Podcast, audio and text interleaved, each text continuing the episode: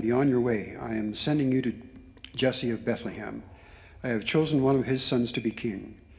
But Samuel said, How can I go? If Saul hears about it, he will kill me. The Lord said, Take a heifer with you and say, I have come to sacrifice to the Lord. Invite Jesse to the sacrifice, and I will show you what to do. You are to anoint for me the one I indicate. Samuel did what the Lord said. When he arrived at Bethlehem, the elders of the town trembled when they met him. They asked, Do you come in peace? Samuel replied, Yes, in peace. I have come to sacrifice to the Lord. Consecrate yourselves and come to sa- sacrifice with me. Then he consecrated Jesse and his sons and invited them to the sacrifice. When they arrived, Samuel saw, saw Eliab and thought, Surely the Lord's anointed stands here before the Lord. But the Lord said to Samuel, Do not consider his appearance or his height, for I have rejected him. The Lord does not look at things people look at. People look at the outward appearance, but the Lord looks at the heart. Then Jesse called Abinadab and had him pass in front of Samuel. But Samuel said, The Lord has not chosen this one either. Jesse then had Shammah pass by, but Samuel said, Nor has the Lord chosen this one. Jesse had seven of his sons pass before Samuel, but Samuel said to him, The Lord has not chosen these. So he asked Jesse, Are these all the sons you have? There is still the youngest, Jesse answered. He is tending the sheep. Samuel said, Send for him. We will not sit down until he arrives. So he sent for him and had him brought in. He was glowing with health and had a fine appearance and handsome features. Then the Lord said, Rise and anoint him. This is the one. The word of God.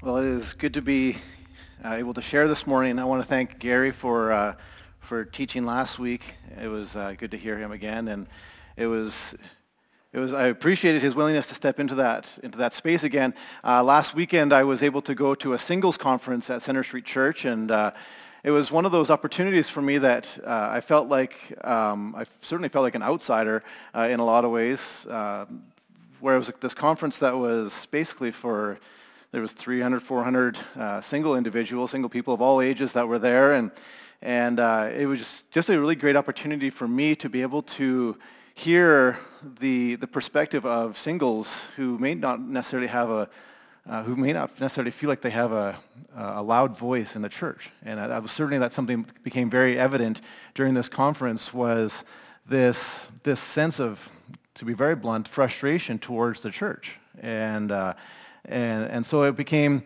it was one of those opportunities for me to be able to, to hear a perspective uh, that, that I don't necessarily get to hear that frequently.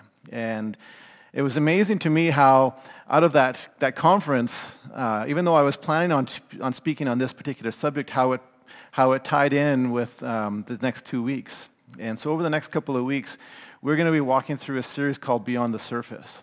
And, uh, and one of the words that kept popping up throughout the, the singles conference was this word marginalized, that, that singles within the church uh, feel marginalized.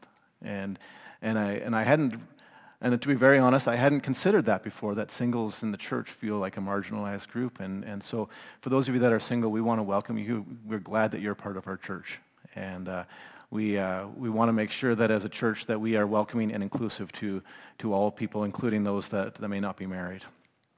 Uh, and so as we, as we move, as we continue to walk through this series be, uh, called Beyond the Surface, uh, it's this idea of moving beyond what we see with our eyes and beginning to ask ourselves, what's going on beyond what I can see? And just like an iceberg, if you'll notice on your bulletins, there's a picture of an iceberg, and, and only about 10% of what actually exists is shown above the surface. And so over the next couple of weeks, I'd like to explore that what we see, what we observe with our eyes, is only a portion of what makes up who each of us really are. And sometimes what we see doesn't tell the whole story. Jesus, he even spoke about the role of our eyes in a spiritual level in the Gospel of Matthew when he said the eyes, The eye is a lamp of the body. If your eyes are unhealthy, your whole body will be full of light. But if your eyes are unhealthy, your whole body will be full of darkness. If then the light within you is darkness, how great is that darkness?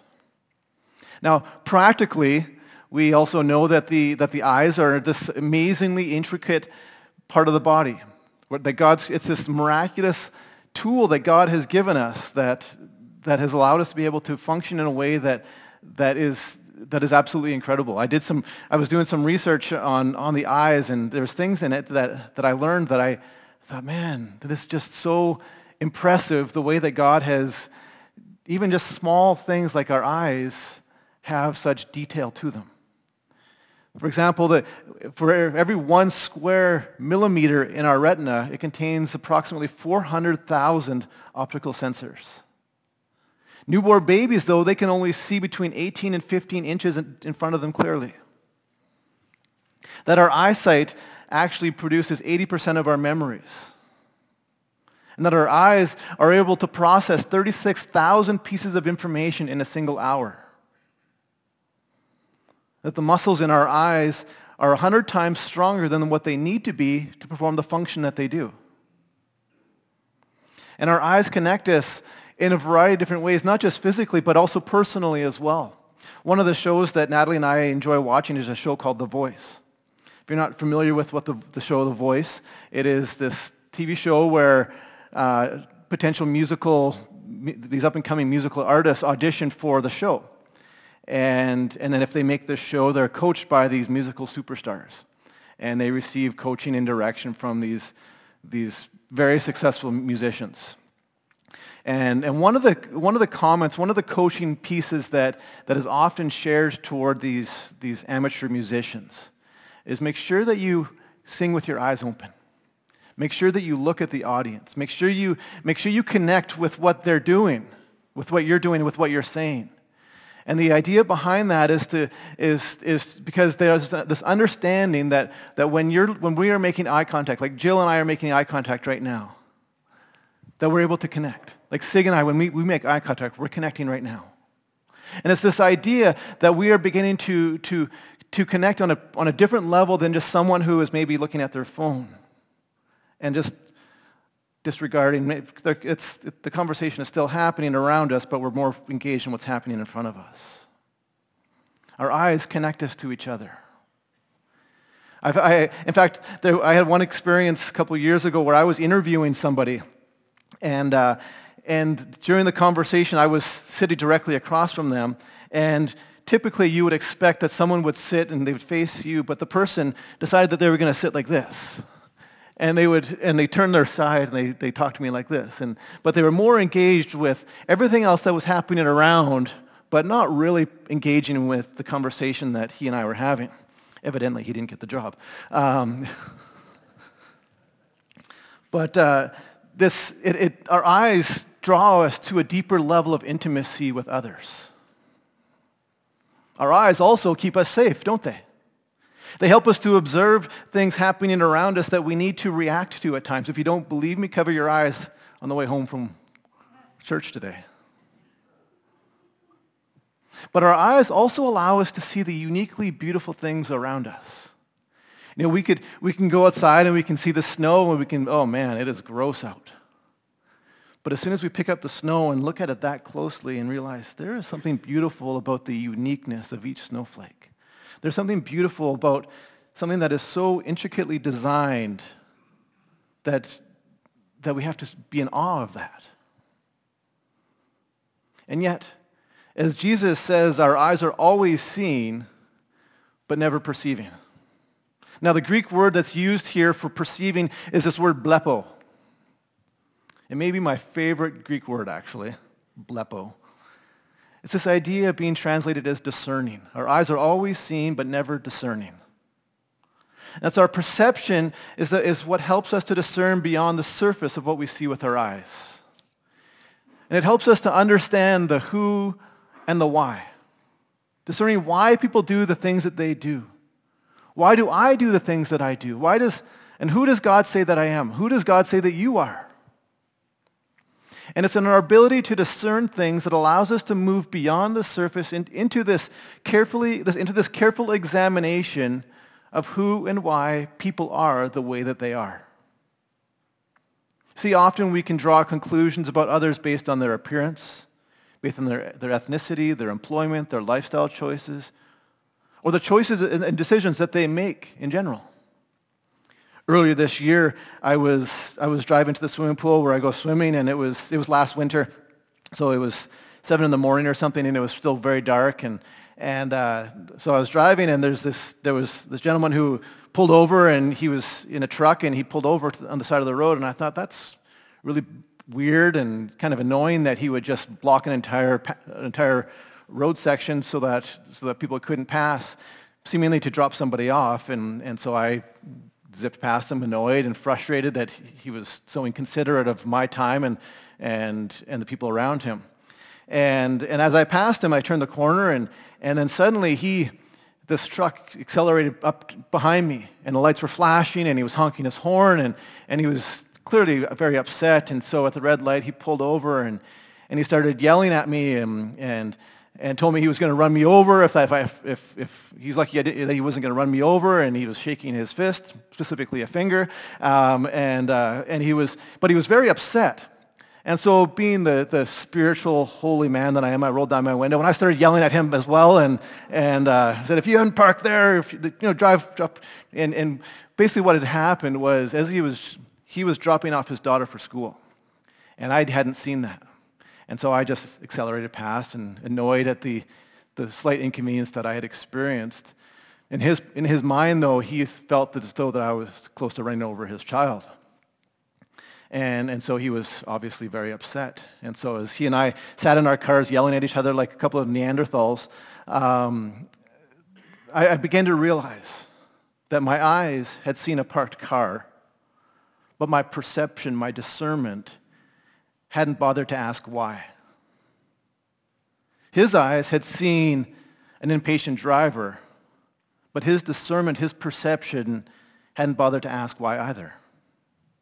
Now, were we both in the wrong? Yeah, we were. Had we bothered to perceive rather than just see, we could have actually both probably prevented the whole situation because we would have been able to discern what was happening in front of us, what would have happened around us. And so we both saw the actions of the other person, but we lacked the perception to go beyond the surface. We saw the 10%, but we didn't bother asking what is below that. Clinical psychologist Brene Brown, she, she concluded, she's done studies around this and, and has concluded that one of the reasons why this happens, why we fail to go beyond the surface, is because of our natural tendency to write internal storylines about other people. For example, when we, make, when we observe someone, a decision that they've made, a behavior pattern, a practice, a word, and we, we, immediately draw, we immediately draw a conclusion about them. We write this story about them without the full breadth of why they chose to do that, why they said what they did. Or even though, even though for me and this other driver, this truck driver, we were part of the same experience, we were seeing the same thing from different perspectives. We both saw the same things, but yet we, we wrote a storyline about the other person. And so we both saw drivers who were being dummies, who weren't taking the dri- other drivers and the safety of other people into consideration. Here's the thing. For me and the guy in the truck, we were observing the same experience, but our interpretation of our actions were different based on the perceptions of that person because of the storyline that we had written. So we see a driver doing something dumb on the road and we think, that guy's so careless. How did he get his license? We see someone panhandling for money and, and we think, that guy is just lazy. There's lots of jobs out here. We see a child acting out at the grocery store or at the restaurant and wonder, why haven't the parents done anything with that kid yet? We see a teenager dressed a certain way, maybe piercings, tattoos, and assume that they're just crying out for attention.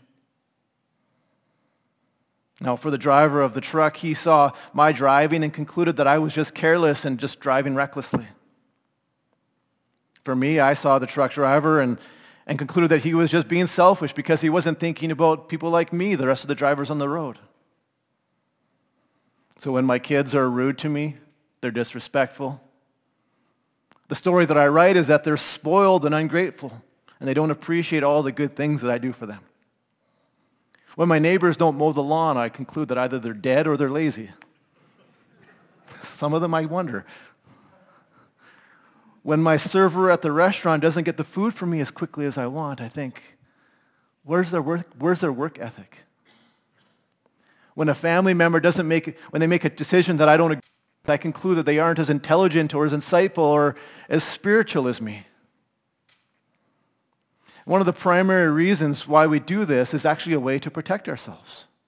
We protect ourselves from intimacy when we do this. We protect ourselves from, from a deeper relationship with those around us because we just say, what, that 10%, that is enough.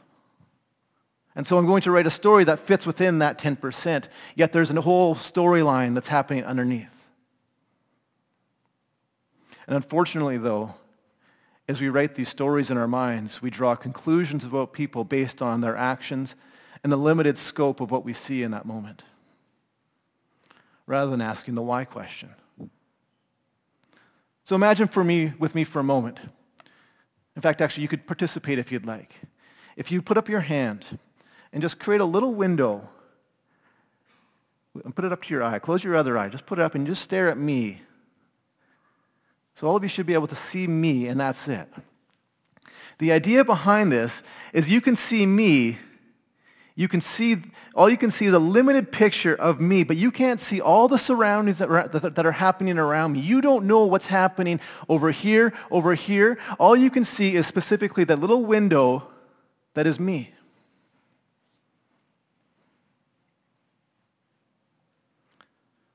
And what we miss is that there's this entire narrative happening in people's lives that prevent us from fully understanding why people behave the way that they do. Because as Jesus said, we're always seeing, but never perceiving. We're always seeing this limited picture, but we don't have the discernment to understand everything else that's happening around them. And this passage that we read this morning from 1 Samuel, is an example where I think some, some of this is happening. There's a lot happening here contextually that I'm not going to get into this morning.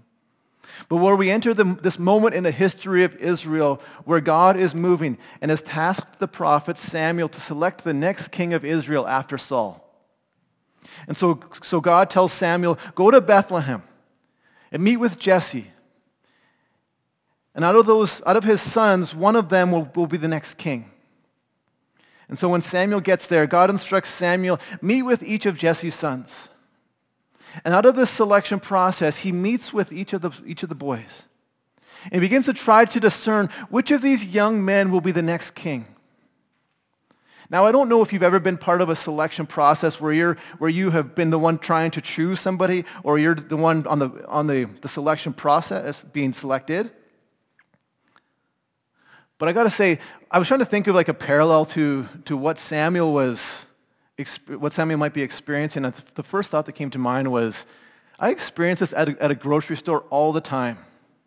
When I go to the produce section, I feel like there is any number of produce items that I have no idea if they're the right item to buy or not.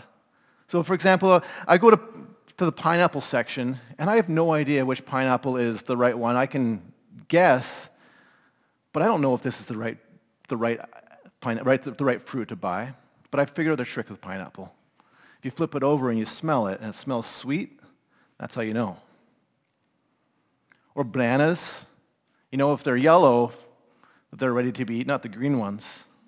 Watermelons, if you knock on it, you hold it close to your ear and you knock on it, there's a yellow, little single yellow spot on the watermelon, then you know that that one's good to eat. Avocados need to be firm but not squishy. Now, I've got to say though, I'm not a biblical historian, so I don't think that's the selection process that Samuel went through as he selected these, as he, walked, met, as he met with each of these boys, just knock them on the head or give them a big old squish or inspected them for spots. But what we discover, what we read is that Samuel was using his own criteria for selecting the next king. For Samuel and Jesse, they both concluded that the next king would obviously be the oldest son. Eliab seemed to be the one that would fit the criteria of that culture at that time. The cultural norm of that day was that the oldest son carry, received the birthright. The oldest son carries the most responsibility and privilege in that culture. They would receive the largest inheritance. So, so Samuel meets with Eliab. But God says it's not him. Maybe it's Abinadab then. Maybe it's the second oldest. Maybe God's got, he's up to something, maybe. So maybe it's Abinadab, second oldest. No, not him either. Then he meets with the third oldest, Shema. But it wasn't him either. So for, finally, Samuel meets with each of the seven sons, but none of them are affirmed as the next king. And now Samuel's confused, right? Because the storyline that he had written was that each of these men had to have, based on the surface, one of these seven should be the next king of Israel. They fit the, they were obviously good-looking men. We see that in Scripture. They carried the stature of being the oldest males of the family. And so, Sam, so Samuel now has written the storyline that any one of us, I think, would write. He's like, I mean, look at them. It seems like we they've got it all together. They're the full package. They're, they're good looking. They're, they they have prestige. They have status. Everything the people of, that the people of Israel would want in a king, these guys have it. But God has a different story in mind. He has a different story that he wants to write in the history of Israel, and it includes the youngest. You see, there was one more son that Jesse had that wasn't even invited to this selection process. David. David was the youngest of the eight brothers. He was the lowest in stature. And although his birth order was completely out of his control, it impacted everything available to him. He would get whatever was left over after the seven brothers had their turn, whether it was livestock, inheritance, family status. Everything that the oldest son Eliab was, David wasn't. And so on the surface, it should have been Eliab. But God says, let's look beyond the surface. And I think the fact that David wasn't even invited to this selection process just shows what his father thought of him. It gives, it gives an idea to us of how low David's stature was in the eyes of culture and even in his own family. Where Jesse, David's own father, was told that one of his boys would be selected as the next king of Israel, and he didn't even bother to get him. David wasn't even an option in the storyline that Jesse had written. But in God's story for David and the people of Israel, God reminds Samuel in verse 7, Do not consider his appearance or his height, for I've rejected him. The Lord does not look at the things people look at.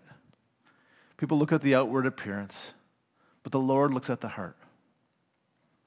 And it's here that we that even the most spiritual of the most spiritual of us, like Samuel, the most the ones most closest to God, struggle with assigning value and worth based on their external measurements. Now, I don't know if you have ever felt judged because of your appearance. Maybe it was the color of your skin, or your accent, or your weight, or your clothing or maybe something else entirely.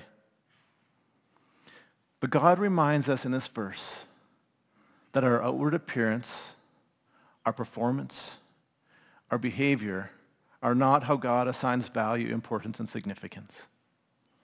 Let me say that again. That our outward appearance, our performance, our behavior are not how God assigns value, importance, and significance. David had the same physical traits as his brother. We, we read that he, was, that he was a good-looking guy. But there was something else that set him apart from everyone else. And it was beyond the surface.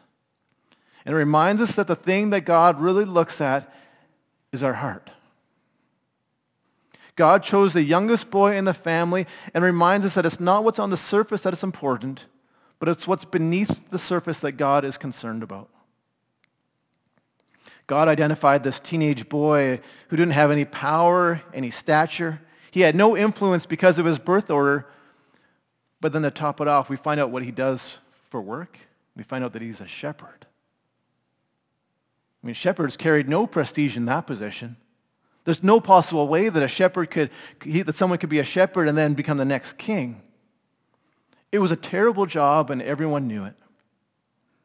See, the shepherd's job was to, to take care of sheep and make sure that they weren't, the sheep weren't killed, by, killed or eaten by jackals and wolves. His job was to make sure that the sheep were safe from the heat or the rain or windstorms. And yet, somewhere, somehow, God looked past all of these qualities that for most people would say are disqualifiers, even David's father. And God looked beyond the surface and saw a young man who, who, although he didn't have his life put together, his heart was set on the things of God. And his life was devoted to serving God and delighting in him. So the question that I think we need to wrestle with this morning is, well, how do we do that? How do we look beyond the surface? How do we get there in our relationships? How do we get there with the people around us? How do we look beyond the 10%? Because I suspect that we, we have written stories about each other too. So here are some ways that we can rewrite the stories we write about others. Ask questions to understand. That's the first one. Ask questions to, uh, to, to understand. Remember we said that the idea is to that when we go beyond the surface, it helps us to understand the why people are the way that they are. And so we need to understand the why. Why do, why do each of us choose the lives that we choose? Choose the priorities that we choose? Choose the relationships that we choose? Choose the lifestyles that we have? We need to understand the why. Because here's the thing.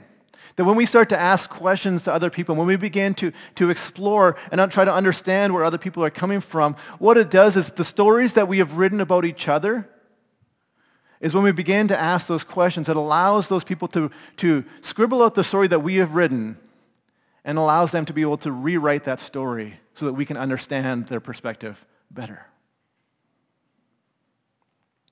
As a general rule, one of the most effective ways to ask good questions especially when you're trying to, under, when you're trying to answer the question why, is to not ask why. This is actually a counseling technique where, if, uh, where in, in, in counseling sessions, most therapists will not ask why questions. Because what, what, they what they understand is that when we ask a why question, so Jason, why did you do this? Immediately in our subconscious, it's not, oh, he's just trying to understand me. He is, I have to defend my actions. And so we immediately create this, this feeling of defensiveness when we ask a why question. So why did you do this? So instead, we just make a subtle shift. So what were the reasons that you made that decision? What were the reasons you chose that? And what it does is it just, it, it, it shifts our mentality. It shifts the, response, the person who's being asked the question from, I have to defend my actions to, oh, they're inviting me in to understand. This week as I was preparing this, this message, um, that one of the one of the ladies who's homeless, she came into the came, came into the church, and and they come in from time to time, and and uh, now that the weather's getting colder, they come in pretty a little bit more regularly. And one of the ladies, she came in and, and uh, Tina, she, she recognized that this one lady was, seemed to look a little t- more tired than normal, so Tina invited her in and said, why don't you have a seat? Tina, by the way, if you don't know, is our church administrator. And, and as this lady sat with Tina, and I was in my office and trying to write my sermon, but I, I the, church was quiet at that point, and so I was able to eavesdrop on the conversation. And by the way, I, asked for Tina's permission if I could share the story as well. But um, as this lady sat with Tina, I was amazed at the tenderness that Tina asked questions to her. Where Tina began to just ask her questions just to try to genuinely understand this lady's story. Try to understand why she was living on the street, where she slept when it was cold. And over the course of the conversation, Tina asked, like, where do you get food? She said, oh, I manage. And Tina asked, well, have you had lunch today? And she said, no, I haven't eaten today. And so Tina had, was in the middle of eating her lunch, and so she gave her the rest of her lunch. And as Tina and this, this lady sat across from each other, and Tina just asked questions and was just so gentle with her, it was, it, what, it, what it allowed this, over the course of this conversation was for this moment, this, this space, where Tina was able to get a glimpse into the story that was part of this lady's life. Because you see, what happens sometimes is we see some of these homeless people, for example, and we just draw conclusions about them. But Tina was able to ask these, these bold questions to this, this lady and invited her into a space of safety and vulnerability where she shared things with Tina that, that, that shocked her, that, that shocked me. And we began to hear this story that, that was much deeper than what we'd ever knew or believed could be true. But then something changed. Where instead of this, this homeless lady now answering questions, this young lady started to ask Tina questions. Questions that she had been struggling with. Things that she had been trying to work through in terms of her relationships with, with different men. Things that she just needed help processing with, but, but she hadn't found the right person to discuss them with. And Tina was able to offer some really practical insight. But then she said these profound words. Do you ever pray? You know, Jesus loves you. Do you ever pray? And it's in that space, that sacred space. There wasn't anything overly spiritual about it. It was a very natural, inconsequential conversation between these two ladies. But in this moment, Tina was able to, where it was just between two ladies, Tina was now able to point her, point this lady towards Jesus and invite Jesus into the conversation. And it was, there was, as I said, there's nothing overtly spiritual about that conversation. But Tina took the time to ask questions. She took time to understand the why without asking why. And then she was able to point this person to, to, to Jesus. The next thing we can do is learn people's names. And I know for some of you, are like, I suck at learning people's names. And I got to say, this may be a really, like a, this may seem like a really small thing. But I want to show you something here in this passage. If you look through this entire passage that Malcolm read for us this morning, we see a number of different names in this section of Scripture. We see King Saul. We see Samuel. We see Jesse. We see Eliab. We see Abinadab. We see Shammah. You'll notice that in these first 12 verses, whose name isn't mentioned? David. And even when David is directly referenced, Jesse refers to him as the youngest. That there is no honor given to him in these first 12 verses. There is no acknowledgement of him by name. But we read at the end of verse 12, arise, anoint him, for this is he. And then the next verse, verse 13, says this. Then Samuel took the horn of oil and anointed him in the midst of his brothers. And the Spirit of the Lord came mightily upon David from that day forward. And the first time we read David's name is after he's been anointed as the next king of Israel and given a place of honor. Learning the names of people around us is a way to honor others. For some of us, it requires a lot of work to do that. But it is important. It communicates value and importance to others. One of the comments is, as, as Tina and this lady were, were chatting. I, could, I didn't want to interrupt that space because I thought that it was significant and sacred at that point. But I, I, could, I, I heard that she was getting ready to leave, and so I wanted just to, I wanted to say hi, and so I went into the office and said, hey, how's it going? And doing well. So you keeping warm? Well, I'm trying to. I said, well, anything we can do to help with that? And she said, well, if you have a blanket or a sleeping bag or something. And so I said, okay, well, I'll look into that. And she said, you know one of the things that I love about coming here? And I got to be honest, my thought was, well, because we have free Wi-Fi, because um, you can charge your phone, because it's warm, the chairs are comfortable. This is what she said.